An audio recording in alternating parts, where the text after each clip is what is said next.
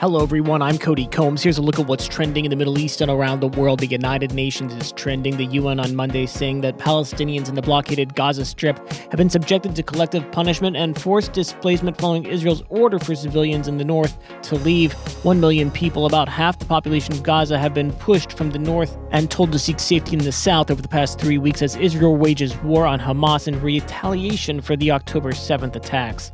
Brazil is also trending. Brazil's foreign minister at the UN blasted the 15 member UN Security Council on Monday for its inability to act on the many crises facing the world, particularly the Israel Gaza war. Quote, The eyes of the world are staring at us and will not move away from our distressing inability to act, said Mauro Vieira, whose country currently holds the Security Council's rotating presidency.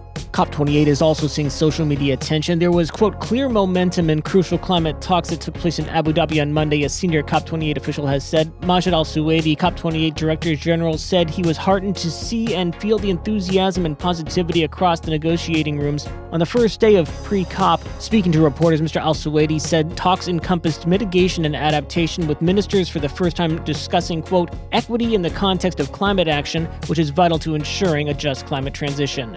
Lionel Messi is also in the mix. Lionel Messi on Monday winning the eighth Ballon d'Or of his storied career on the back of Argentina's World Cup success was a dream come true. Messi, 36, succeeded Karim Benzema as winner of the prize awarded on the back of his performances last season when he inspired Argentina to glory at the World Cup in Qatar. Quote, the last one I won was also in thanks to what we achieved with the Argentine national team in the Copa America in 2011, but this one is much more special because it comes after we won the World Cup, Messi told reporters after collecting his award prize at a ceremony in Paris. That's it for today's trending Middle East update. For our full range of podcasts, head on over to our comprehensive podcast section at thenationalnews.com.